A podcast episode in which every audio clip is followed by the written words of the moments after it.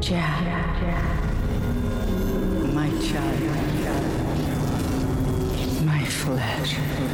Blood. For all my darkness, you are light. For all my suffering, you are life. I don't know what I am. But I know I'm not yours. Oh, but you are.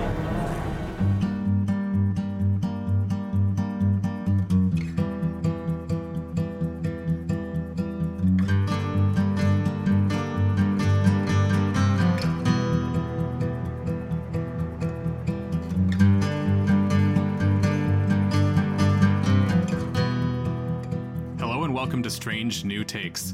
I'm your host, Adam Bowen, and with me, adding tildes to their name, are Nich Koenig? Is that how I pronounce it? something like that, I'm pretty sure. Emily Bowen Marler. and Rudy Speaker. I'm gonna just go with it. oh, come on. Don't to Welcome offend, to a- don't want to offend anybody, any cultures, any languages. this is the cleanest opening we've ever had ever on one of our podcast episodes. So welcome to Strange New Takes. Today we'll be sharing a recap of Picard season 3, episode 9, Vox. Follow us on social media. That's at Strange New Takes on Facebook, Instagram, and Twitter. Uh, make sure to tell your friends about the podcast and uh, go ahead and do this yourself and also force them to give a five star rating on Apple Podcasts. Uh, you can bribe them with food or something like that if you want to, and it'll help us uh, rise the ranks. or you Also- can take control of them by, uh, like Jack Rush. Uh, Yeah, just you, use your transmitter. As always, make sure to watch the episode that we're about to talk about before you listen to this podcast. We spoil that episode. We're probably going to spoil a bunch of other things from Star Trek. Sometimes we have spoilers for other shows like Battlestar Galactica. Hey, that might be relevant today. Uh, so just be warned there are spoilers in this episode of our podcast. And as Emily said, we're uh, talking about the ninth episode of the third season of Star Trek Picard, Vox. Uh, it first aired on the 13th of April, 2023, uh, and it's written by Sean Tretta and Kiley Rossetter. Uh, I I probably should have zoomed in slightly more. Um, my eyes are slight, starting to fail me. It was directed by Terry Matalas. Uh, the in-universe date is April 16th, 2401. Uh, so with that, uh, I forget, uh, Notch, since you're actually here while I'm hosting, am I supposed to talk about the episode summary now, or am I supposed to go into strange new takes? I, think it's a usually do the summary. episode summary before the Strange New Takes, but uh, we've gone back and forth. It's okay. There- do whatever you want. It's Okay, your that- podcast today. Yeah, t- t- today I'm I'm going to do that, and it's going to be extremely smooth. So, uh, a, a devastating revelation about Jack alters the course of Picard's life forever and uncovers a truth that threatens every soul in the Federation. The final battle begins as Picard and his crew race to save the galaxy from annihilation, but not without a gut-wrenching cost. Is it really? Are they saving the gala- the galaxy galaxy from annihilation, or is it just like Starfleet? Yeah. I think yeah, they're saving the the galaxy from like having a a good deal more Borg in them. I mean, maybe that would be better if if everyone could just w- talk with one mind and right. act with one will. Then there there would be no annihilation of the galaxy. Okay, Uh, Alice Krige. yes. okay, uh, this seems like a reasonable time for us to just uh, go into our strange new takes. Uh, anyone have any takes for me? Yeah, um, wood stoves are very complicated to use. I'm in a cabin right now, and I'm, I have a wood stove, and it's got like all these vents and things, and you know, you have a fire pit outside, or even just a normal fireplace. You just light a fire, and boom, fire. Wood stove, it's like open the bottom vent, then light the kindling, then put the wood, then close the vent, then open the other vent, then like do this, do that. I mean, it's like, dude, it's it's it's a bit much. It's a bit much. Uh, with Star Trek, I'll just say that again, this is one of those episodes where like the fan service overcomes the other issues that I have with this episode. Like I had some pretty fundamental issues until the last five minutes, and then I was like, I don't give a shit. They, they just have to show the Enterprise D for like slightly longer, and then you're like, oh yeah, ten. yeah, exactly. Like next next episode, just give me a little bit of Janeway and Chakotay sitting in their chairs on Voyager, and it's like thirty out of ten. I don't care. the rest of the episode could be like, let's bring Elnor back. Like the rest of the episode would be forty-five minutes of Elnor talking about Ro- Romulan theology, and I would still give it a thirty out of ten if I saw Janeway sitting in her chair on Voyager. Uh, I, I do know that uh, the the bit that I will tease from the, the what the Ready Room showed us is uh, we will see a lot more of the D uh, next episode, and Oh, so yeah. I, I think it's pretty guaranteed that we're going to be Not sure giving this whose pretty high D that scores. is, but I'm ready for it. It's the fat one. It's what we're talking about. I roll. Okay, so my strange new take. my strange new take for life is um you know, it's really interesting to watch the states in our union battle over which state is the worst state in the union. Um, Missouri is really trying hard. So, um, anyway, so yeah, I'm just super ashamed of my state. Um, Yeah. and my state it's i mean i, I it's i don't even want to claim it as my state it's just that i've lived in this state longer than any other state so i guess by default there you go um and my strange new take for the episode um I had one, and then it flew out of my head when I started thinking about my disappointment in Missouri. Um, let's see, what was it about this episode that I was going to say? Oh, so I have a tendency to not like when shows set up a big bag a big bad that seems completely insurmountable. Like this is the problem I have with Marvel movies or any superhero movies. You know, like the big bad is like like there's just no way they're going to be able to defeat this, right? Like no way. But um, I told Travis, and Travis is like, "So how do you feel about this?" Because that's kind of what they've done with this. I'm like, "Oh no, they totally laid out how this is going to be overcome with a couple of lines early on in the episode." And so I think I'm I don't feel like it's an insurmountable big bad, but it's also because it's Star Trek and I forgive Star Trek for a lot of things. I'm super biased and I'm just going to claim my bias and just say, well, if Star Trek does it, I'm okay with it because it's Star Trek and it's going to be okay. so R- Riker's uh, Riker is on the bridge of a ship. He can come in and save the day. Like that's we already know that's what's going to happen. that's right. And, and the answer is love. That is the answer. That's what's going to win the day. I had a feeling that's that's the direction you're going. So yeah, uh, uh, excited to dig into the into more of that a little bit later. oh gosh. All right. Um, I'll go next. So for me, um, Emily, since you were saying you feel your state is the worst state, I think the worst state in the United States is the 51st state or the 52nd, the ones that haven't been kind of incorporated into the United States yet. You know, these uh, external states that are kind of there but not there. And I won't rat hole in the conversation, but uh, there's there's worse places in the world than the United States for sure. Oh Um, yeah, it's just there's there are just some really awful people in positions of power in my state, so that's the that's the the thing that I'm feeling particularly strongly right now. So Yeah, yeah, it's it's a tough tough world we live in. Um, but in in terms of looking towards the future and better things, I don't know if we talked about this before, and since I bring in our NASA updates from time to time, um, we have a crew selection for the four people that are going to go to the moon. Oh yeah, And they're not going to land on the moon. They're going to go around the moon, um, which, if any of you have watched For All Mankind, um, it's it's a theme that lingers through multiple seasons. Um, but yeah, this is know, kind of a diverse crew. Our first woman um, who's going to go to the moon, not necessarily land on it unless they take a take a decision on the fly. Um, and our first person uh, of color, an African American. So that's really good. And then there's two other white dudes, but that's okay because one of them's Canadian. That's nice. Um, um, but yeah, Diversity. that's diversity. Yeah. So I think the stuff is picking up, and um, if our listeners or any of you go to the NASA website, they're doing some good PR and there's some cool like posters, almost movie grade posters. Um, I'll I'll post a link in the chat for some of y'all to see um, as we go forward. It's almost like you know poster for the movie Interstellar. um, which is funny, but um, yeah, uh, good stuff there. And then moving on to the the episode, and and since I've been missing for a bit, the last our listeners may have heard is me feeling really not so good about the season as a whole or the series as a whole. Um, I think I think the episode the season's gone for me like the episode the last episode went pretty much. It's like there's a lot of stuff that I didn't like. Then it picked up a little bit. Then it started tanking. But those last five minutes, um, they they were really good. And I thought I'd take some rapid takes um, on on like things that I've missed.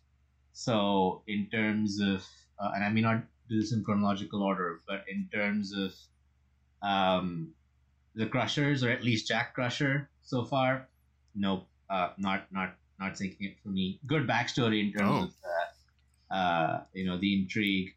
Uh, picking Borg versus Pirates, nope. I would have gone with Pirates any day. I, I get it. I get it's hard to connect it to Picard, but it shows like the show is so much just about him and his nemesis as opposed to anything else. Um, in terms of uh, the data and lore situation, meh.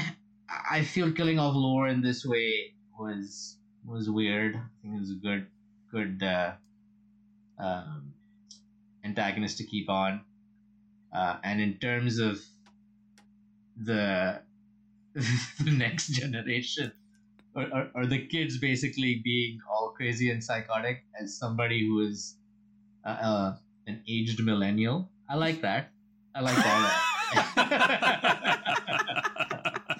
and and in terms of the Enterprise D, seeing it after Veridian Three for the first time, yep, that makes up for everything.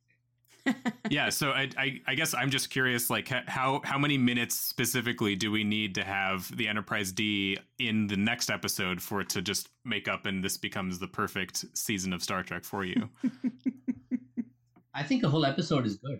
Yeah yeah okay so we'll, we'll just we'll, we'll have like a split screen of like we can always see the outside of the d from like different angles while everyone else is talking and they're like yes amazing cinematic achievement I truly feel it's the best ship in Star Trek. I'll just say it. Nice. There we go. Uh, good to good to stake a claim there. Uh, so for my strange new take, uh, I've got a a chicken companion uh, over here who has been. really? Yeah, uh, I, I, can, I can at least uh, have the everyone everyone who is uh, able to see the video of this, which is only four people, uh, including myself. But um, yeah, I have a chicken who uh, uh, she seems to have hurt her leg. It's kind of dislocated at her, at her hip. Oh. Yeah, and it it uh, it's not going to go back. So uh, every, or you can put it back, but then it pops right back out. So Poor chicken. uh, poor girl. So uh, she's also got a bit, bit, of, bit of a sore throat from. I th- we think she was allergic to some of the the painkiller stuff that she had. So uh, yeah, Oh. she's just having a bit of a rough time, but uh, has been my my little chicken buddy uh, for the past couple weeks, and will be at least for the next couple of weeks. Uh, so yeah, we'll we'll see how that goes. For the episode itself, um, I mean, I, everyone else has been uh, having lots of lots of takes that that feel satisfying. I think I'll go out and say, even though I felt like we were like hinting Pah-wraith, I was I was definitely in the Pah-wraith camp. I felt like the Borg were still going to be part of this. I thought that maybe uh, Jack was somehow the Pah-wraiths interfering with the Borg somehow or something like that. But um, the I I think what's I, I think I actually prefer how this is going. Uh, to be honest, like the while it's interesting to have a callback to like Dukat and whatnot, I think the Pah-wraiths were one of the weakest parts of DS9, and I like personally like there are lots of uh, I, I love Gul Dukat. Having him get possessed by the devil and then fall into hell is a weird way to end the series. I, I know it's it's very uh, Ronald D. Moore or whatever, but uh, like I, I don't know. So Well- I, I I think I, I'm I'm okay with that not being the thing that gets called out the most here. Well, and not to like go down the rabbit hole of Deep Space Nine, but it also was fair. I thought fairly weak, weak writing the number of times they just had the prophets save the day, like just Yeah. disappear all the the whole fleet or whatever. You know what I Yeah, mean? It just yeah, felt yeah. like like those the Pah-wraiths and the prophets kind of made it a little. I don't know. The Pah-wraiths at least made the prophets a little more interesting in some ways. I think they came up with some stuff from that, but they should have not used red. They should have used green or something instead. Uh, like there th- should have been a different color that they used. I so the I forget the the name of the episode. Um, uh, but there's apparently a, a a bad episode of TNG with a a little girl who has red eyes and shoots lasers from her hands. and I saw a post on Twitter saying this is what they're calling back to. Uh, so yeah, uh, go go look that up for everybody. Uh, uh, so yeah, uh, there's there's all our takes, uh, and I think we're just ready to get digging in here. Uh, so as uh, Notch was hoping that we wouldn't do, uh, uh, was just uh, have the scene over again of of opening that door. uh, I. Uh, the, the the thing that was interesting to me is is that uh, they actually spliced in uh, new footage uh, from the uh, sort of the reveal that we had la- or the, the bit that they showed in the ready room last week it was very different when it actually showed up in the episode so uh, i mean we don't have bill here to give his take too but uh, notch how did that land for you I thought it was okay. Like I didn't think it was bad. I think what I would have wanted is if honestly when they opened the door, it should have been just mist with like those little lasers coming out with the Mm. board. You know, like they oh did my like god i just i contact, just i literally just got chills That would have been when you said that That's that's what we should have seen, and that's what like I I think I would have preferred that than like Deanna waking up and then like interrupting the thing and then going back to like Beverly and Jean Luc and then getting to see the end. It was just like you could have just given it to us and then we'd have like it, it- not the anticipation wasn't needed. Right. We, well, and I, I think what what's interesting is that it's uh, it's focusing on the Borg like as that uh, like abstract collective instead of having the Borg be sort of in, individuals, which I, I guess does get us still a little bit closer to the portrayal through uh, the next generation. Where uh, first contact was the the first time that we sort of think of the Borg as more like, oh, they're just all subservient to their queen uh, type situation. Uh, I mean, we're getting back into a a, a queen at, at, at uh, later on. Uh, I'm hopeful we get to see her face uh, uh, next Mm-hmm. Mhm. episode, but uh, yeah, it's it's interesting how they Did chose to focus have- that. Any problem with the fact that I mean, I just don't think that's a good counseling technique where you make a discovery about your patient and then you run away from your patient um, and just leave them screaming. What? What did you find? What did you see? Like that just seemed bad. I did. I, I was. I. I think that Counselor Troi is a decent counselor, but I was questioning. Her abilities in that moment. I was Yeah. like, um, you know, like the only thing that would, it seemed like if that was going to be her reaction to something would only be if it somehow triggered something in her because of the death of her child that's the only reason i could see her getting up and walking out yeah. like that because Mhm. sometimes you you know you know that you're not supposed to process your own stuff with your patient or Mhm, your mhm. congregation or your whatever you know like like that's not how you do that but that's not what that was like anyway i just thought that was a little weird that she just ran away Security issue, like she said, right? Like, Yeah, maybe she- but- maybe if she told him, he'd like assimilate her. I, yeah, yeah I, I, I think it's uh, at, at least since it was like a security issue and not just like a your your kid's real screwed up. Uh, uh, I can't deal with that. That's too that's too uh, above my pay grade or whatever. Like that that would have sucked. I I, I think it is. Uh, I'm slightly satisfied with the explanation. I, I think it, it, it is going to be one of those, or at least the way that it landed that episode was kind of like a, no, you should have like uh, been like, oh shit, that's the Borg. We need to like help you and like help you get get through that kind of thing because essentially they they all caused him to run away and then join the Borg. yes I think and we're probably gonna do a bit of a switcheroo where actually it was good that he went to the Borg, but like we'll we'll we'll find out. Yeah, so I'm, I'm since you opened that door, I hope you don't mind if I just walk through it, haha, like an episode. Um, but I feel like when Picard came to share with Jack what Mhm. it was that that they what this problem they discovered was or what was going on with him, Jack was all set to be like, you know what? It, this is me adding thoughts to Jack's mind, but it was like, you know what? My dad is freaking Jean Luc Picard. We can work together to figure out a way to defeat this. He has been able to defeat the Borg. He, you know, like we can make this happen. We can work together, which is why he said things like, um, but the Borg don't feel, don't care, but I do. Yes. So how does that factor into this? You know, like he he already was starting to get the wheels turning like like this doesn't have to be all bad. The fact that I am who I am, that you're my father and Beverly Crusher is my mother means that that we can we can find a way to defeat this. And then Picard totally shattered it Yeah. by going with the protocols. And I mean, it was a heartbreaking scene because you then you have Jack saying, you know, like, what about the protocols of being a father? You know, and Yeah. Picard realizes in that moment that he failed. But they, he- he did everything possible to ensure that Jack would run away and go take care of this himself, Whi- um, which was which is- frustrating and heartbreaking. And anyway, Yeah, and it's an interesting reversal from because uh, probably it's not the protocol to like uh, condemn everyone on the ship to death uh, because you want your kid to not get captured by this ra- random person uh, like seven different times throughout the the season, and for like this to, I, I mean, I do understand why. Picard would probably value Borg related pro- protocol above anything else. Uh, but it, it it is interesting seeing that reversal from him.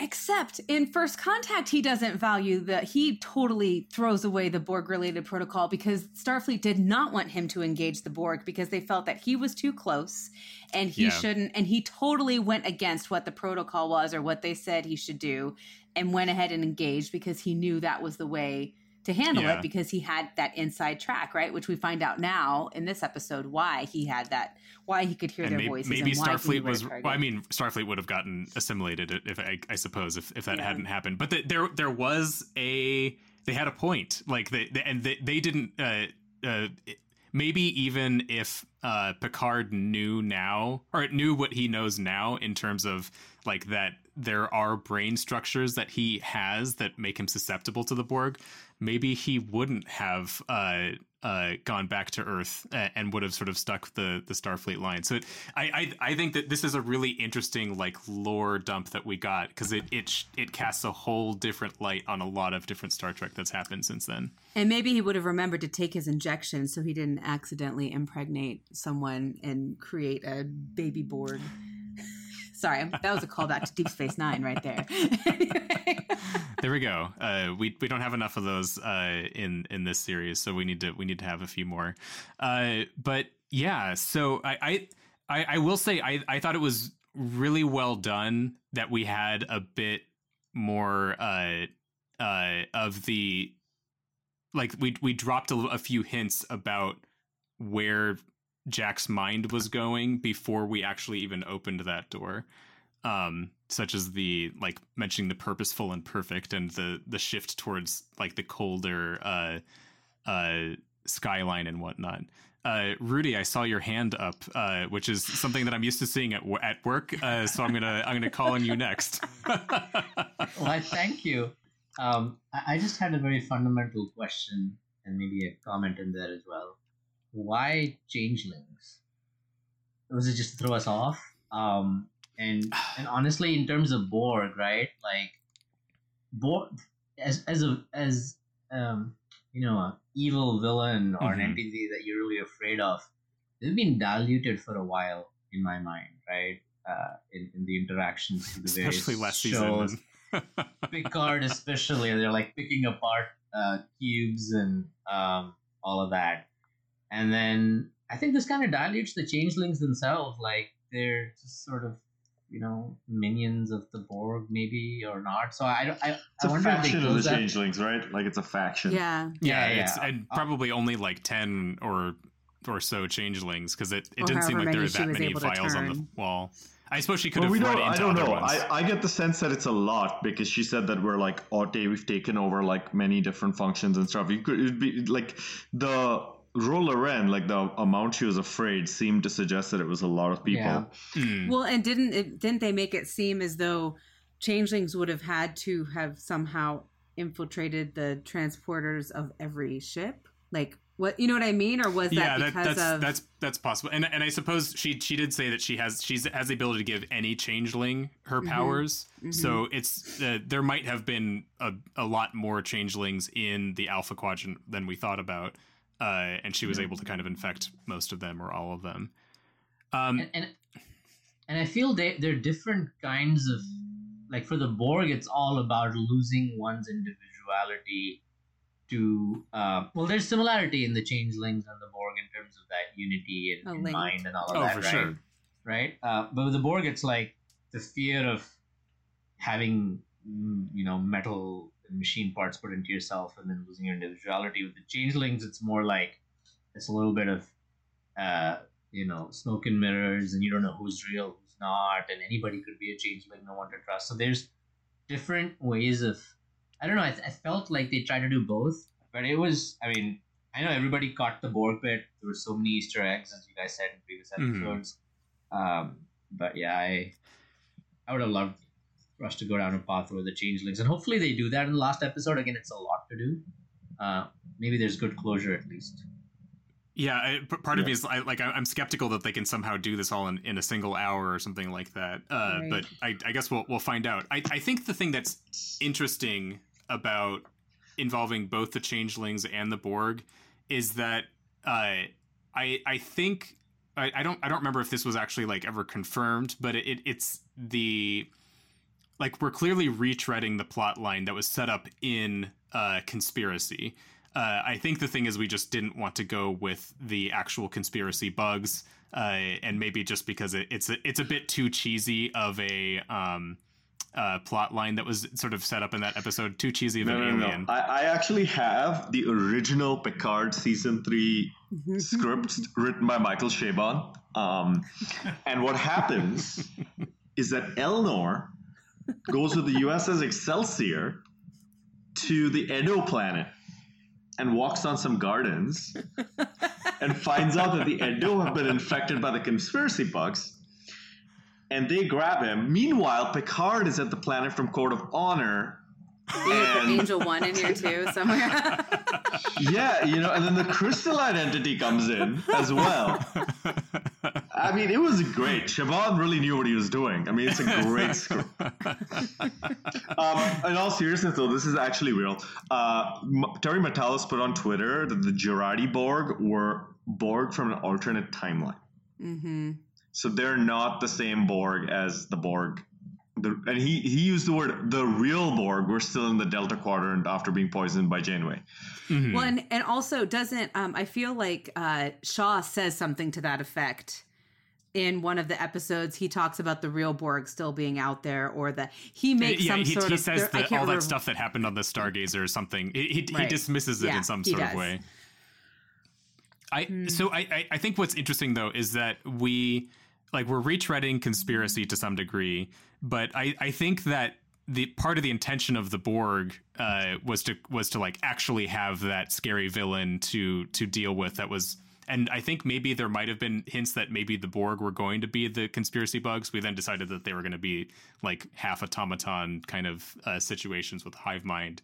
Uh, but then we also have the changelings, which are clearly capable of doing the thing that the conspiracy bugs did. They can replace people and uh, take over their identities and, and infiltrate Star- Starfleet and whatnot. So I just think it, it's at least interesting that we used both of them in order to sort of cover the tracks of the uh, what the conspiracy bugs like wanted to do. So I, I think there's there's I'm at least satisfied in terms of like story closure and like out of user universe explanations for this, uh, where it's like, oh yeah, that makes sense to me. So good job, everybody.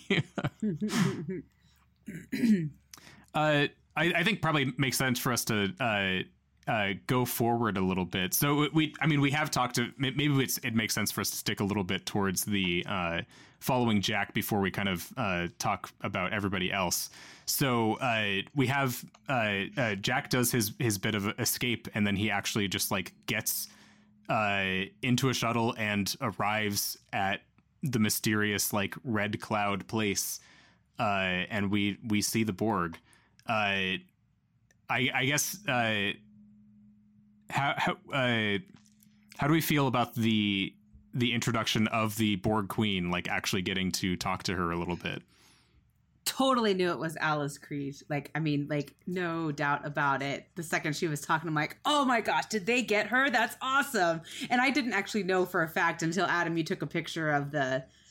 Of the oh yeah, the, um, the, the post credit or yeah, the, the title yeah. scene, title sequence, or yeah, which is at the end of the episode. But but I just knew it had to be her.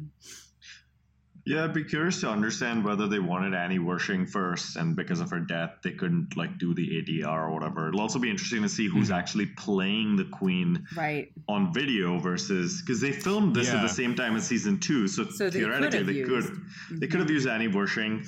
We don't know. Um, when we see her next week, we'll we'll find out more, I guess. Uh, Yeah. there has to be a reason that they're not showing us the face, so Yeah. it's going to be interesting to see. Um, I loved hearing Alice Krige's voice again. I was really hoping that they would again, like, I'm hoping for even more fan service. So they'd be like, Oh, yeah. brave words. I've heard them before from Yes. thousands of species across Yes. thousands of planets. anyway, whatever, you know. Um, but yeah, I would have, I would have loved that. yeah, I it, it, it- with with Alice Krige, yeah, I I will take any possible uh, callbacks that we can have because that movie was incredible. Uh, yeah, so I I guess um, I feel like her her her other names that she had for him were. Uh, sounded pretty dumb, so I'm glad that his name isn't Regenerati uh, or Puer Dei. Uh, but uh, yeah, shout out to a weird Scandinavian translation of uh, the Latin folks. So What is uh, what was that? What was that dude in in Discovery season one called Voq? Or Oh yeah, Oh yeah, huh? was, was it In was it Discovery? Voq? it was it was Voq uh, V O Q. Yeah, Yeah, that's what that's what the Borg Queen is gonna do. She's gonna turn him into Ash Tyler, and Well, weren't we joking that we thought it was probably something similar to that anyway? Where he was, you know, like maybe he was. Although I th- uh, the thing I have to say, I'm glad that he actually is Beverly and Picard's son. I was going to be oh mad yeah, if they took that it's, away. it's- you it's actually Data and Borg Queen's kid from First Contact. Oh my god. Uh, and, and Emily, you had noted you had uh, put some stuff in the notes uh, about uh, some connections here on like how how Jack was talking about his father and the uh, the Borg Queen was describing humanity. Do you want to dig into that a little she bit? made so. Um, I I feel like uh, so. Do you remember the title, the season one title sequence was like the shattered glass kind of. oh yeah, yeah. was present in there and it was like picard was kind of shattered and then being pieced together or i don't Mhm. know anyway i can't remember exactly how it went but they had that in the i'm pretty sure that was season one that wasn't Yeah, that was. season or i don't remember what they, They, they also had glass shattering in, in season, season two, two. which was related to like the yeah, the garden room or whatever. yeah. Yeah. So um, I just found it interesting that um, that the Borg Queen makes the comment about why the changelings and the Borg partnered up to do this. It was to take everything back from those who live like shattered glass. So I just thought that was an interesting Hmm. phrase to use. Um, and then I feel like Jack's illusions of his father were shattered um, when he went with the protocol. Like he thought, I'm going to be able to do this with my father. And then he felt like his father betrayed him and that kind of shattered him. So anyway, I just felt like they were kind of pulling on some some themes that maybe were laid out. If they weren't laid out in the storylines of um, the first two seasons of the Picard, they were laid out in the title sequence. Yeah, uh, yeah. I, I I think that that's an interesting uh interesting connection to the title sequence because I, I would have never connected that. So yeah, that's cool. Uh, I I think probably we have this is a decent place for us to go ahead and uh, have a break. And then we can get back and uh, talk more about kind of the rest of the stuff that happened in this episode. The saucer was retrieved from Veridian 3 so as not to influence the system. I've been restoring it bit by bit over the last 20 years. Engines and nacelles come from the USS Syracuse. Strange. Seeing it makes me feel. You're not the only one, Data. And obviously, we can't use the Enterprise E. That was not my fault.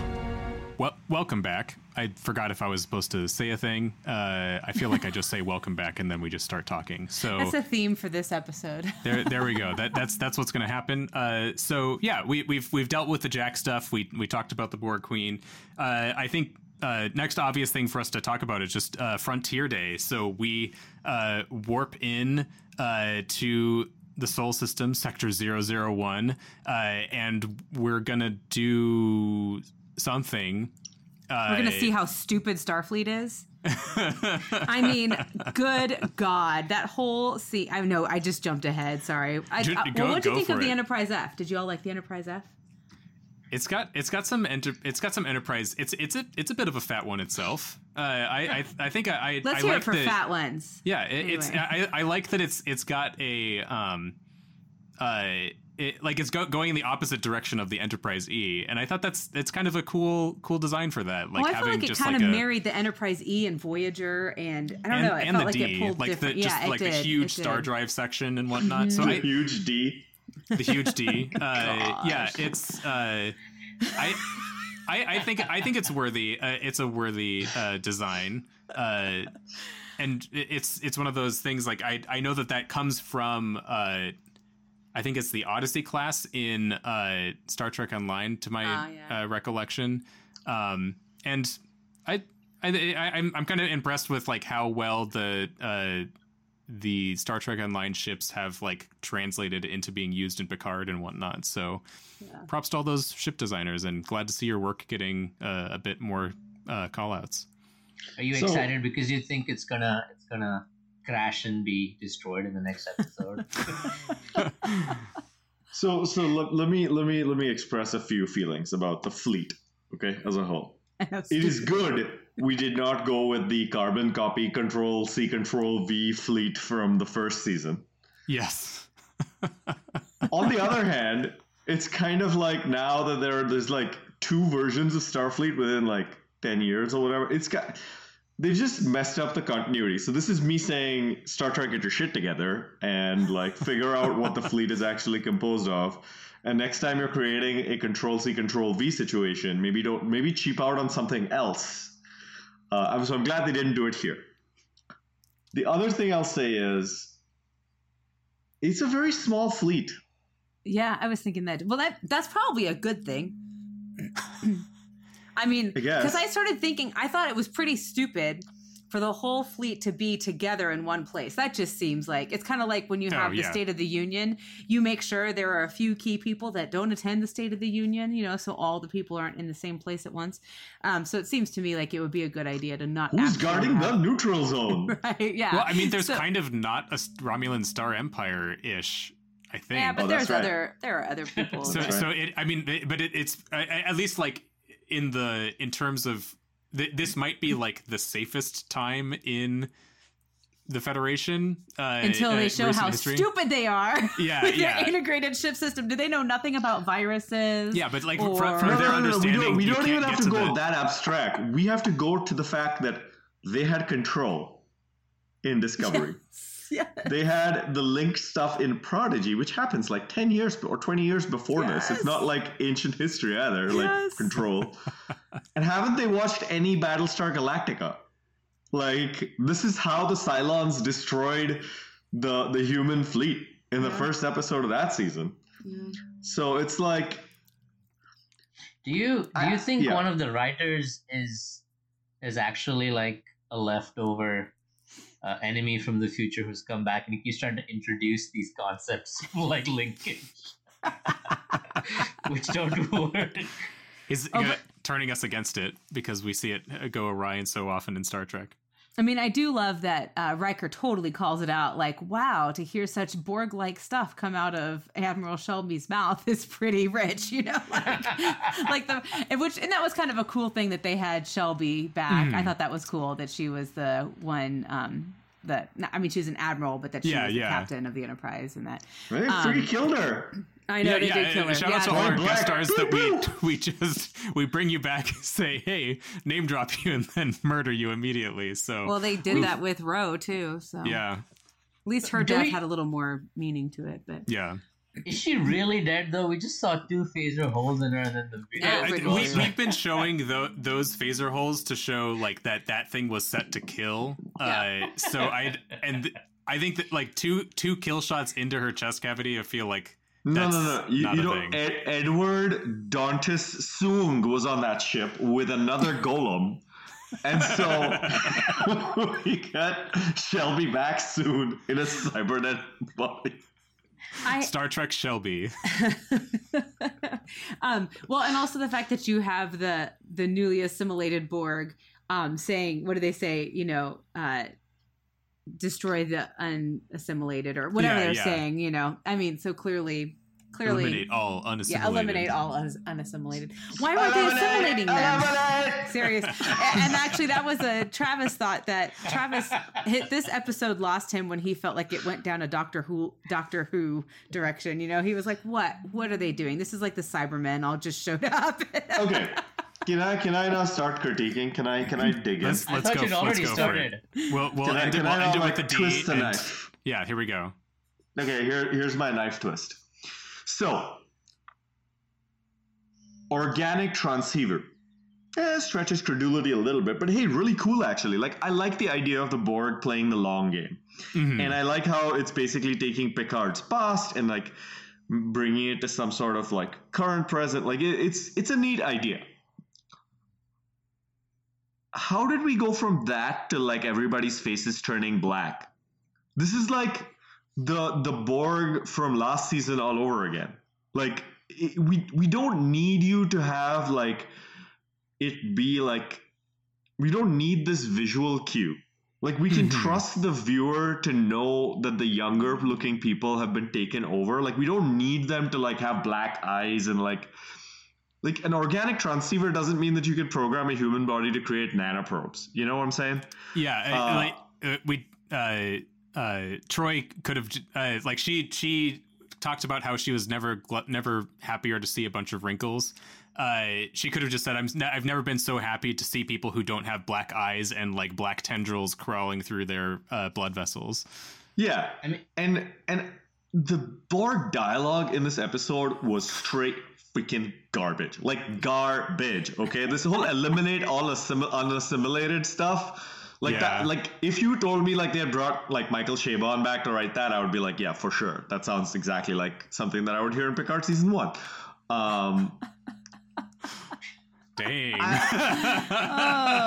god. no, I'm sorry. Like it is. This is like N- Narek Narissa level crap. Okay, and I'm really sorry. Like I, I tried going along with it, and it was yeah. Y- y- You know, you know who's who's directing or writing all of this, right? It's Picard himself. He always hated kids, right from the beginning. He didn't want he didn't want Wesley Crusher on the bridge. They didn't listen to him like so many decades This- ago. This is totally the boomer millennial fight taking place on screen. It's like that that rivalry that we especially considering that it's it's under 25 it, that's what boomers think millennials are even though we're exactly. all old now No, no, it's it's millennials hating Gen Z. That's what I think it is. because we're old now. Oh That was great. I mean, it is okay. So, so it is creative how they like make the idea of all these old, like, you know, in, in the old TOS movies, they're like, why are all these old people like going and like solving problems? like, there's like, and it's just one of those like random questions that hangs out there, and you like don't train your credibility. It's like it's fine. It's kind of nice for them to like introduce a way that it's like kind of good that they're old into Yeah, the story. yeah. So I like I like that. I also okay. I like the idea of this insidious transporter change. The only problem is it now clearly shows that the transporter is a murder machine that kills you every time you use it. Because it's not even you on the other side. It's like whatever the transporter creates you as.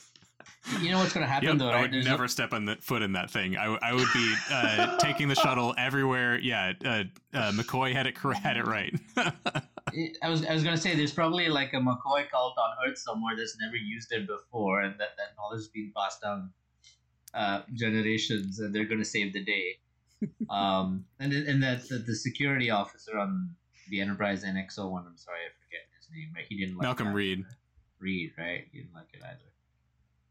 I think Uh, I think you- most people didn't like it because it, it it was still only officially something that you like transported vegetables and whatnot with, uh, and not uh, not for usual human consumption. That's why vegans hated it because it killed vegetables. No, that's a dumb joke. what Uh, did yes. you Mm, go ahead. What did y'all feel about the the formations um, of the ships? It was giving me a little bit of like homeworld vibes of like ships Yeah. like the big one in the, The- center and little ones lining up and I, th- they're I all think gonna they, go on I, I've seen. It it reminds me. I th- sometimes they write out like Borg as if Borg have a language, and it looked to me like that. There's lots of like Oh. circles with like ups and uh, up and down strokes, Hmm. and so I I. I, I'm not sure if that was what they were intending to call back to, but I, that's what it looked like to me. I mean, it definitely looked like they were trying. They chose they chose those, those formations for a reason. Yeah, I, I mean, yeah, it definitely. I I got the same thought, Rudy. Like, what are they trying to show with that? so they don't shoot at each other when they all shoot at the space dock at once, maybe, right? Yeah. Line of sight. that's that space dock's done, man. Yeah, it's. Uh, I I mean, like, like, uh, not said like it's a it's a relatively small fleet, but like, uh, I mean, even the uh, going uh, also into Star Trek canon, like, apparently the Enterprise, like the original Enterprise, although not not the NX-01, but just the S1701 Enterprise, was capable of uh, annihilating uh, an entire planet's surface. Uh, so uh, there's enough firepower in this fleet to just completely devastate Earth uh, and any other planet. Um, so yeah, Yeah, I mean, I'll just add one more point. Um, going back to like, why is the fleet there? I it really does strain credulity. Like the whole Frontier Day, like we're gonna bring the fleet together. I don't think they've done a good enough job of explaining why this was all, why it made sense. Mhm. And so, Unless it was Um, a changeling infiltrated yeah, person I, up at I the think top that made the decision of having, hey, why don't we have this great frontier day? You know, anyway, Yeah, I don't know. I so think- basically, they all must the have humans have been like, have been like, no, this is a bad idea. But like, the changelings have enough control that, yeah, okay, all right, Yeah, all I- I- I- that's the way that I've been kind of reading it. Is like the the they replaced like the entire admiralty, uh, and uh, yeah, a- anyone who would have had authority to sort of say like, uh, no, has been like somehow dealt with. and it really feels like this like they've been playing the long game because they've gotten this whole, it's been long enough that they've been able to integrate and synchronize all of the systems so that they could you know so there Mhm. this is this is something that's been in the works for a long time and they're just now being able to execute it for frontier day so They had like they had like a bunch of Caprica sixes like go and seduce a bunch of guys, Baltars. Who would be the guys Baltar of Star Trek? Uh, Barclay? Picard's dad.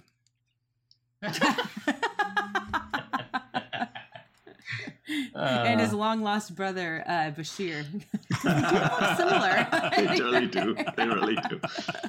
They really do. A Barclay with the guys Baltar complex would be really powerful. I'd watch that show. That's actually a good call out. Barclay's too innocent and, and righteous.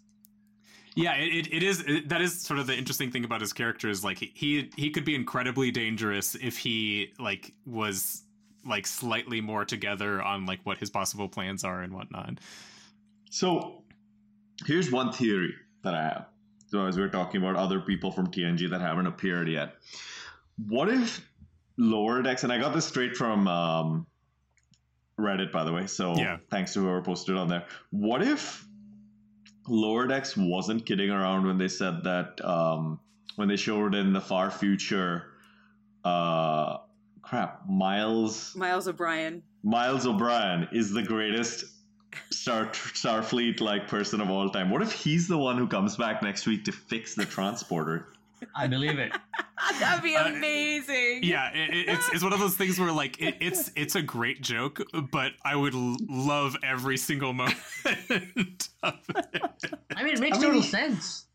And then we and then we would finally have a character from Deep Space Nine also that makes an appearance. I mean, he'd be a TNG Yeah, character, besides like also, a picture of one of them and and whatnot. Right. I mean, so, they've had yeah. plenty of references, but poor DS9, they have not pulled any of the cast from DS9. Yeah it, it's it's it's like uh I mean, I, I can see him showing up. I can also, I, I since we're having the the Borg Queen come back, I I do want to get have Janeway come in and kick some ass uh, at some point next episode. Yeah. I, I'm starting to lose faith that that she's going to show up though. I know they Uh, just name drop her and don't ever bring well, her. they, they, know. they they've only although the the the uh in in what maybe is a actually a clue she's been mentioned in seven of nine episodes so far so that there, there is Oh. there is a, a, a nice circularity to that so uh well maybe Oh. i don't know if that makes it more likely or less likely that she's going to show up Damn. Oh, Terry Matalas is a genius.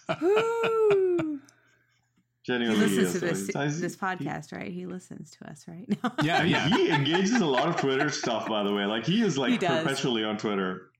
Uh, I like A- it. Actually, He's- speaking of Seven of Nine, so does Jeri Ryan. She's she's yeah. does I mean, she engages they, they they've got to get that uh, that Star Trek Legacy made, which uh, I mean this this season has convinced me that like I I must have that like that that is the thing that I want. Throw throw uh, section thirty Mm-hmm. and one in maybe trash. Elnor could be on it since they didn't kill him off in the Excelsior. to, yeah, I, I I pointed out to the uh, to uh, all of you uh, in our Slack channel that uh, that Elnor was totally dead, uh, but apparently Terry someone Matalas read asked Terry that, 'cause he's on our- No, just kidding. yeah, we invited him to our Slack, so uh, uh, he he then made sure to call out call that out in on Twitter.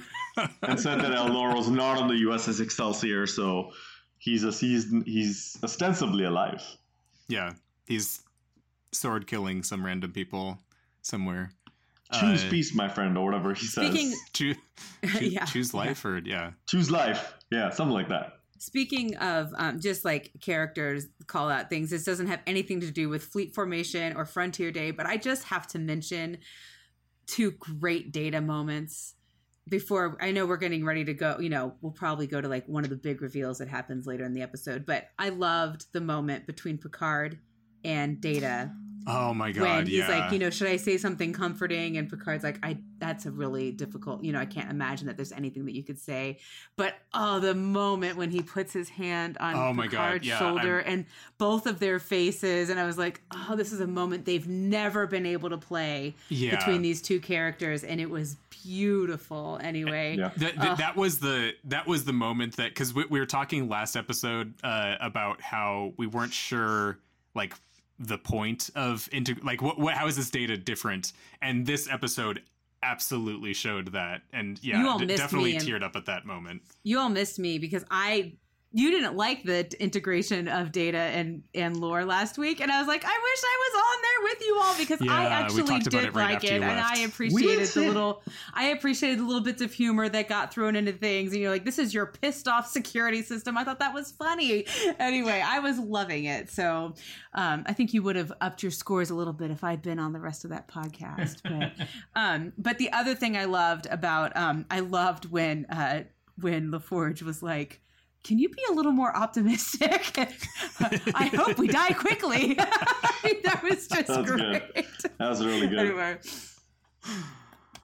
uh yeah so uh we it i mean we're we're getting to the point we we just we just got to mention it so uh we we things things come to that culminating point of we uh uh, we have the last bit of uh, Shaw being able to use like uh, call back to his past, where he's uh, sort of a maintenance officer and whatnot, and he is able to get the the crew onto the maintenance deck, and yeah, he he gets shot after uh, for some reason looking at Picard and telling him to to uh, go instead of looking forward and keeping keeping on shooting at people. But I think he did it on yeah. purpose. He was pissed that Seven didn't blow the um didn't blow the turbo lift when he gave Yeah. that order because he wanted to die for his crew so that they could live, and he finally got the chance to do it. At least for the crew that were still un- unassimilated, you know, that, and that's why he was calling out each of the each of the people, like you know Riker, and you know, I mean, he was like Mhm. naming each of them, like you know, Yeah. get on that shuttle. Um, he wasn't about to leave that ship. yeah, I don't, and I, I think this was his chance to have some peace with the fact that he was the one who was chosen to leave before, and so he finally got the chance to be able to pay that forward, I guess, in a Yeah. way. for for however sad I am that like uh Shaw's dead, that was the way to have it go have him go, I think. Uh like it, it does it does like resolve his character and and it, it it like brings things full circle in a in a great way there. But this is Rios all over again, right? We have a great character Yeah. that we Yeah. want. Let's a new character that we want to keep alive. Like it'd be great to see him again, and they kill him. Picard Yeah. kind of does new characters dirty. Like they don't the show, Yeah. not not the Yeah. character Picard, but the the show does not. And and I was disappointed that now maybe there's going to be some way that Seven and Raffi are able to really help resolve what's happening with them being left behind on the Titan. But I was also really disappointed that they weren't like they just made it so convenient that only the TNG characters are the ones that get to go to the Yeah. Enterprise D. And and I was just like, oh, it would be cool to see other characters interacting in that space with them as well and having it not just And- be the And, TNG. and I think that's part of why I I want there to be I, I want Janeway to show up and have it to be somehow that that gets the connection in with Seven of Nine and and Raffi and whatnot, and we can have uh like maybe they all get to the uh space dock or something and and pull something there, but uh I don't I don't know. Yeah, it, it's uh, it is a it is a fabulous point that it, it's just like the, it it it has got to be so hard to create new characters that can really hold uh, hold up against the TNG cast, and Shaw was absolutely one of those characters. Like he w- he was fully able to uh, pull his own weight there, Mhm. and uh, same with Rios. So Mhm. boof. Yeah, it just felt like there's so much more, so many more stories, you know, Mhm. Yeah. and we won't get them. Which I mean, yeah, uh, we'll see. Maybe maybe there is gonna be a Joseph Elton John song on the Titan with another golem. And show Shaw pulls through. Just every ship has a golem now. It's like a named character dies, we need to like revive mean, them. We- we we do have seven of nine. She does have nanoprobes. She Yeah, could Ah. resurrect. So I, I I think it's it's at least if if like they he could show up later on. I think he is dead, uh, and it's possible that he'll never he'll never show up. But like it it is possible. Are you saying he's going to be eight of nine? Yeah, and, and it's it's it's possible that he will. Uh, uh, uh, yeah, he, he- I mean, he, we have also got the possibility he could go onto the Black Mountain. Uh, so yeah, there's there's a lot of possibilities that could could bring us uh, Shaw back. I mean, the, the tricky part is all I'll say here is firstly, yeah, um, not okay with Shaw dying. Uh, I think there is appeal in killing off characters that draw emotional attachment to the audience. Right, a lot of shows have done that over the last five, ten years. Oh, for sure. the problem with Trek is the Trek audience and therefore the writers, they there's value in in established stars that people have grown up with and all of that, right? So they're gonna hold on to that. hmm Um, and they need to introduce stars in shows that can go forward and connect into newer shows because otherwise they're always introducing newer people and sometimes that doesn't stick right? We've seen that a lot as well. So you know that a lot of the cast from the tng all of them are not going to be in other shows right? Necessarily or most of them. So a character like shaw is really powerful because there's no background in pike or spock or some kind of legacy that's existed for decades. But I think it's one of the most powerful roles we've seen, interesting roles we've seen in Trek over the last, you know, a few years, right? Mhm. Um, and they take that away because, and then they leave themselves with the task of rebuilding that, and mm-hmm. um, it's hard to do. I, I I think the one thing that I do appreciate though is that we're so much of Star Trek is uh hey remember this character that was totally here the entire time and everyone is real good friends with them. Let's learn about their backstory so that we can kill them at the end and we'll feel sad. Uh and I, I at least appreciate that they were that they they built him up over the entire season so that we like could get that uh like character payoff and and whatnot. And uh uh, I, I feel like at least this season, even though I mean we've been killing off all the guest stars, uh, but uh, for the new characters, we have been sort of giving them their their moment to shine and sort of a continual building up over the course of several episodes. Uh, You, so you didn't like it when uh, a few episodes ago on the bridge when Vadic was picking who to kill, T'Veen shared like there was all those long dialogue between T'Veen talking about how much he loved Vulcan and was about to be betrothed to another person and yeah, uh yeah if this was ma- if this was uh, almost any other star trek series they would have absolutely They done would have that. killed Mura because we just found out that he Yeah, has a yeah. son who loves him, and so that's who yeah they so would I, killed. I, I did think that, that that was a nice touch is is we introduced us to, to people who like actually didn't get killed and Mm-hmm. and whatnot um but uh now, now they're bored. Borg, the Borg, uh, yeah, so, they're probably they, they're going to be killed the next episode I guess uh but yeah so uh I, I think with, with that we're ready to just go on and uh, get to the big reveal that they've been uh, trying to hide from us for uh, the entire season. Uh, so, uh, at what point did you all feel like we were going to see the Enterprise D? Like, was it the moment that you saw that space dock, or uh, how how was it hitting people? Might have been a moment after that. I knew it before they showed it, but is it bad that I wanted them to take Voyager? Yes. That's going to be the end of uh, Star Trek Janeway. Uh, will be What, uh, what if all the like old crews came back? Like the Voyager crew showed up in another shuttle, they took Voyager. Yes. Then the Deep Space Yes. Nine people came and they took the Defiant. and then we have a nice mashup of all of the theme songs from the three shows. Wow. Oh my goodness. Well, uh, Rudy just let me know that uh, uh, you you got to drop off here, so we might as uh, rather than what we did to Emily, where she just like disappeared. You want to give us a uh, your rating, and then we, we might continue on a little bit, but uh, go ahead and give us give us your little summation here. Sure. And um, so Enterprise D, like Nach said, thirty on ten. Um, the rest, the rest of it, I think I will give it uh, a contingent seven point five on ten, based on how the final episode shows up. Right? Like there's there's lots depending on how they close it out. Um, yeah, let's see how it goes. I think they were trying to do a lot here. Uh, some of the stuff didn't resonate with me, but uh, there's always potential to close it out well. 7.5 Enterprise D's. Enterprise D, Enterprise D's. out, of, out, of, out of 10. Seven point five inches of D. What? Hey. I, I, I was gonna go with with D's D's nuts, but uh, that's that's also acceptable. Oh Lord. Ah, that's so good. That's so good. Let's come up with a ship design. Uh, Moving back to okay, yeah, uh, going back in time, I it, well, Going back in time you- before Nach said that. No. Uh, so, dear dear listener, you will find out whether I actually edited this uh, so that he appears to uh, give that later. We'll find out. I don't know.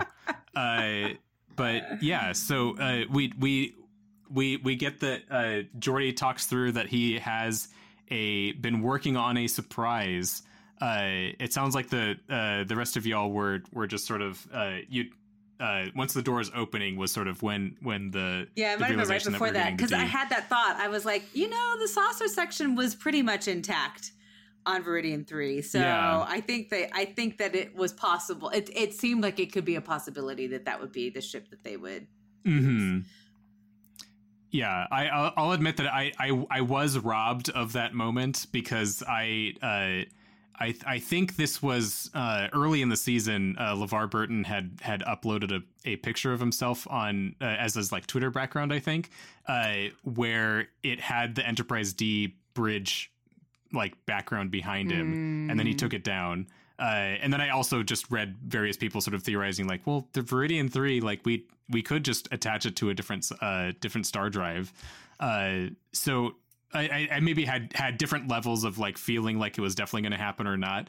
Um, but yeah, it it still felt great to see that ship uh, get lit up and uh, have us get to get to go in. And wow, did it ever show us how bad the lighting is on the Titan? when they light up the Enterprise D. I was like, wow, I can see everybody and see like their hair color and and like all the Yeah, features. I, I've, I've seen uh, other theories that uh, uh, Starfleet is infiltrated by the Terrans uh, because all of the ships are just so dark, and you can't see anything. Um, well, it's like when they went to the movies, they uh, they darkened everything up. You know, I mean, if you look at Yeah, even Enterprise D, Generations, yeah, uh, going to yeah. generations, you know, they changed it, but oh goodness, yeah, it, it it was I I, I just. It, it was a great opportunity for us to get some good jokes in. Uh, apparently, uh, Worf uh, destroyed the Enterprise E or something, uh, which actually is so. I, I I was looking up a little bit to see if if that if there was any hints as to what had actually happened to the Enterprise E.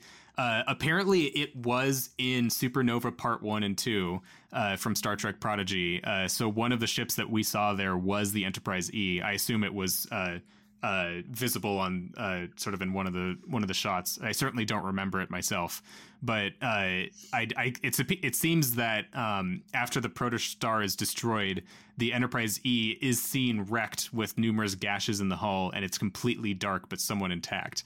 So whether that qualifies as it's we can't use it anymore, I don't know, but uh, that's a that's a it. The last time we've seen it uh, in canon, at least, uh, wasn't it wasn't in good shape. I don't You know see what I how that was how that could even be attributable to Worf, but whatever. like that they would even look Well, at he- him. it's possible that. that. he was captain. But he Uh, well, he wouldn't have been. He's not really been part of Starfleet. Like he kind of left. in in in the at least in the tie-in novel uh, for for Picard, which is I I got so depressed and I couldn't finish reading the book uh, because it, it it's just like I, I've mentioned it before. It's just like it is about the Romulan Star Empire like destroying itself on purpose, and that's just like not a. And, and then like uh, Geordi gets traumatized because. Uh, everyone that he knows died because they were all on the Utopia, Utopia Planitia shipyards. And it's just like the, it- everything they do just ends up being completely futile because the the uh, the synths end up destroying the whole shipyards and and uh, like all their efforts just go to waste. And just like this is a depressing book. I don't feel like reading this anymore. uh, so yeah, but they did mention that uh, Captain Picard, uh, his the thing that he uh, wanted to do was get Worf to be captain of the Enterprise. Um, So I don't know if they confirmed that that actually happened within that book, but okay. e- even though he, I th- like Deep Space Nine set it up that he's like not going to be doing Starfleet things anymore, but Mhm. who knows? Oh. On a lighter note, you know, we all missed, right? We missed uh, the Riker stretch on the Enterprise D. Oh yeah, he needs to go. Put yeah, his, he needs to uh, put, his, his feet up up on, on- the yeah. console, uh, or yeah, do his little uh, his leg leg over the the back thing. Uh, We did But- get the Picard maneuver. I didn't did. see him do the Picard maneuver, but I did hear Majel Barrett's voice oh my god! as god! the computer, and I loved that. I thought that was That's great. from that's from chain the episode Chain of Command. Is that what it was from? Yeah. Nice. And and you can kind of hear that the two lines that she says are slightly different. And so they've taken which makes sense. Yeah. And yeah, yeah. I think he used it to comic effect that they called Picard captain and Yep, like I thought so too. Yeah. I'll Uh, take so the, the Picard- promotion. the Picard maneuver happens when he sits down. He like tugs his shirt and he says Ah, nice. engage, which makes him Nice. also, he also sounds most like the old Picard when he does that. Yep, he does. Because his voice of of all of the actors, and he granted he is the oldest of all of them. Mhm. His voice has changed the most. All of the rest Yeah. of them, their voices. Um, Marina's is is quite a bit lower, but but the Yeah. the rest of them, their voices. I mean, they their voices are pretty similar, but his is very different. Yeah, it's like the, the person who looks the most different is uh, Beverly Crusher, but Yeah. Uh, but yeah, Picard has definitely uh, changed a lot in the, the voice side of things.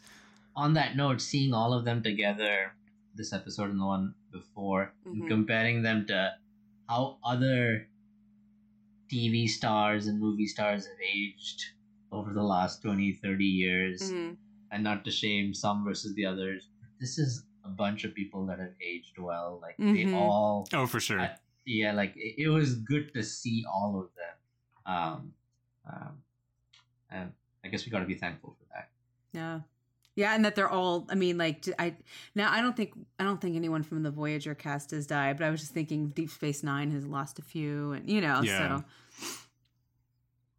Also, none of them have become like giant douchebags online, yeah, like that's Reg true. Barclay's character actor or Icheb's actor. So we don't have to like feel have mixed feelings about right. them. Oh, I, I didn't realize about Icheb's actor. but Is that that why they like mutilated him uh, in Picard season Uh-huh. one? He has uh, said some questionable things. Questionable Mm. things. I mean, his parents got him assimilated by the Borg on purpose. It doesn't surprise me that he'd have some problematic views. oh goodness. Uh, yeah. So uh, we uh, we we get to have like lots of uh, bits of uh, fan service where we get to see the chair and uh, how, how did we like the bridge? Did it did it did it bring you back? It was yeah. great. And that, my favorite part was the carpet. I'm just kidding. that was a great joke, though. I That was a I, I good love joke. that what uh, Picard has, has tried to deliver a few jokes this this season, and that, that one landed the best for me. S- Star Trek gave us the D and we just took it. You know, I'm just saying. my God, not. Adam took me there an hour ago and I can't leave, okay? It's his fault. No, It's it's his it's, it's. Adam. I tried to take you there with Riker's stretch on the Enterprise D, but you didn't go there. You had respect. Yeah. oh my gosh. what I really like though, like I didn't like. I mean, carpet not not for me. That's the controls. I just feel the controls are the best yeah. of any ship. Like they feel futuristic, even though they were like set up in the late '80s, early '90s, Right. like thirty years on. Yeah. And I, I like that they like they were able to update them so that like they look like they're functional now in a way that they didn't uh, Mhm. uh because like they were just like neon lights underneath like painted panels and whatnot. I'm sure some of these are just like painted panels still, but it, it seemed like some of them at least have actual functionality since it like can turn on uh, in different portions and stuff like that.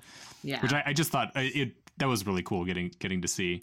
I part of me feels like I, I like maybe it's kind of a waste though. Like why why did we make this bridge so that we can see it in an episode and a half, and then there's no follow on series to to have the D like. Nostalgia. Sells. yeah, I, I mean, I, I, I, I want, but, but it's like if nostalgia sells, why, like, I, what, what are they gonna? I think that they needs to be used for something. They someone has it now. Like I can't remember, but they like I think it's been kept intact. okay, so I don't know we what it's just gonna like be used the for, axe to but- it immediately. Yeah. Yeah, I know it's going to be. Um, I got to be on that bridge at Star Trek: The Experience. It was pretty cool. Yeah. I mean, a reconstruction of it, but yeah, Yeah. it was pretty cool. So maybe poor, they'll do poor Star something Trek with the, it like the that. experience. I know That was Oh, that was a lot of fun. it was so awesome. Uh, well, so uh, anyone have anything else that we want to uh, cover for for this episode? I thought of something that has nothing to do with the Enterprise D, Okay. but I just wanted to. There were two things that I noticed. I, I thought it was rather suspect that Picard hits his comm badge and says, "Everyone, let's meet at the maintenance level." That just seemed like anyone who had a comm badge would have heard that. So no wonder people started shooting. So he is directly responsible for Shaw's death. Um. anyway, that just seemed like I was like that. That just didn't seem smart. Um. And No, then the- no, he was just making up for what he missed at Wolf 359, right? Like, you know, yeah. Um, also, something uh, the a difference between Hansen, not Hansen. Sorry, the line he says Hansen in the episode. Mhm. The difference between Shaw and um, Picard is that when Picard sees his crew assimilated, he thinks you should just kill them because you know he's been Yeah. a Borg before, and there's nothing, you know, no coming back from that. Apparently, he even though he came back Well, I, from I being think a it's Borg, so I, I think a it's little- more that like it's worse than death, and you you would rather be killed than even go through the trauma of like coming back or whatnot. And Yeah. yeah, says the one who came who had people who stayed by his side while he came back. Yeah. But Shaw says Hansen, like he says Hansen, stun only, go go, like he's trying to get Mhm. Hansen. But he tell I'm pretty sure it's Hansen, or it's pretty sure I'm pretty sure it's Shaw who says stun only because Mhm. he doesn't want them to kill any of his crew. Um, Yeah. So even though his crew has been assimilated, he hasn't given up on them and is still acting as though there is a way that they can be saved, which is a characteristic we have seen of Shaw from the beginning. He really does care about his crew and wants his crew to get you know, Yeah. home safely or whatever. So anyway, I wanted to mention And that. since Picard knows that they're not that they they aren't bridge crew and they're they're not named characters, go ahead and just shoot him in the face. Uh, uh, so yeah, I that- Why? that's a great point. Why did we kill him? Why? Did we kill Shaw? I know. Yeah, I Yeah. feel worse I know. now. Terrible. Agreed. Agreed. Well, with that, it sounds like we're ready to give our strange new take. So anyone want to uh, uh, give your take? Rating. Give your. Uh, it's time for strange new ratings. Any anyone want to give your your rating? This is the smoothest Put episode. put your put ever your neck out there for s- something like that. Yeah, I'll do it. Um, oh man, this is so hard. I will give this episode an 8 out of 10 because holy crap, y'all. You just, the tears, the happiness on seeing the Enterprise D, on hearing Alice screech, Hmm. it overcame everything. I had some, like I said, I had some deep, deep issues with the, some of the middle of this episode, but you know what? Doesn't matter. Got the D. And I wasn't even kidding there. That wasn't even like a, a pun. That was like literally I don't know if I. Tr- I don't know if I believe you. Not. no, man. I'm like the boy You're the who boy cried. who cried wolf. exactly. Boy who cried D. oh my goodness! I Uh, really enjoyed this episode. I'm gonna. I, I. I think I'm gonna give it a 4.5 though, instead of giving it a full marks, um, because I'm. I'm hoping that I can give those full marks next episode. I'm really hoping that they stri- that they hit the landing. Yeah. and you know anyway i feel i feel hope because we are nine episodes in and i still feel like it's been pretty strong there's really only been Yeah. a couple of episodes that i was like eh, and it was mostly because they just followed such enormously strong episodes that they kind of couldn't help but pale in, Yeah. in comparison you know that's kind of so think it's a good none of the episodes have been clunkers or have been like bad you know i think they've Mhm. all been good episodes some have just been outstanding episodes so Yeah, I I think uh, I, I I'm in a similar headspace, and I, I'm I'm going to give it a, a a nine, which I guess is the equivalent score to, to you, Emily. Yeah. And I I think it, uh, yeah, it, it, it does come come down to the like the the whole uh, Starfleet is now Borg uh, type stuff is just like but uh, the I I I was really satisfied with the like how they did this uh subtle i mean maybe it's not subtle but like this for what- what felt for me the subtle reveal that uh that jack does like th- there is that connection to the borg where he he's talking about that uh the crimson arboretum and sort of wishing that there was this this connection and like if only people could speak with one voice and yeah or like the, the all this stuff about perfection while they they shifted the the way that the lighting was set up. I, I thought that was all really well done. And then uh, uh, obviously just like seeing the Enterprise D and just like getting it like having it with full uh, ability to sort of go all around it um, is great. Uh, what is happening to your house, Emily? sorry there's like the apocalypse happening all of a sudden in my house sorry i'm like trying to listen to you but there is i feel like really huge hail hitting my house right now like the sounds that are happening i'm like um yeah, i'm not can by a window so I, Zoom. Can don't you hear it'll be. i know Yeah, I don't know if it'll be in the recording. So, uh, dear So, listener, if you hear is- that, it's So hopefully I still have a roof by the time this is over. I unplugged my computer from the wall. Okay, sorry. I was really trying to listen to you, but this is really loud. Okay.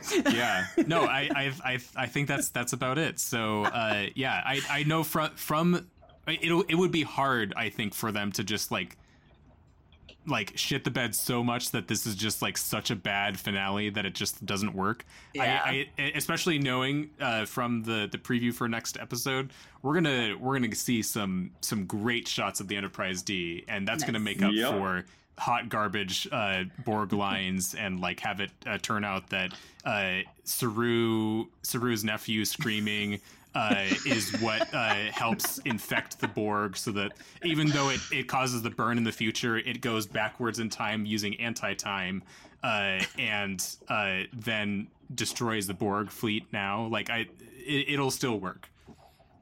Yeah. I yeah no I I think I have the most faith that they will stick the landing of any recent Star Trek season that I can remember, uh, which has been serialized. And so I'm I'm confident it'll do well. Like I said, little snake like snags in Yeah. this episode, but like it's all good. Well, with that, uh, I think it's time for us to go into uh, the end credits. I almost said strange new ratings. I have to miss every transition. That's how we're going to do this. So uh, I want to thank uh, Rudy, who is no longer with us, uh, but uh, is with us in spirit and not in a dead way. Uh, I want to thank uh, Emily and Nach for joining me uh, today uh, Thanks, Adam. to talk about Thanks, this. Adam. And I want to uh, give a shout out to Bill. Uh, sorry you weren't here to give us your perspective, but it was great talking to you last week. Hope to talk to you next week. And uh, yeah, I want to thank you, listeners, for uh, joining us each week and uh, sort of experiencing this great show with us. Uh, also, want to give thanks to Jishnu Guha for our theme music. And I want to give special thanks to Mike Okuda seriously see- seeing the enterprise d bridge again was fabulous and the attention to detail that that team put into at like every single bit of something that was only going to get like 20 minutes of screen time at the very very most uh is incredible so uh yeah that was great Yep.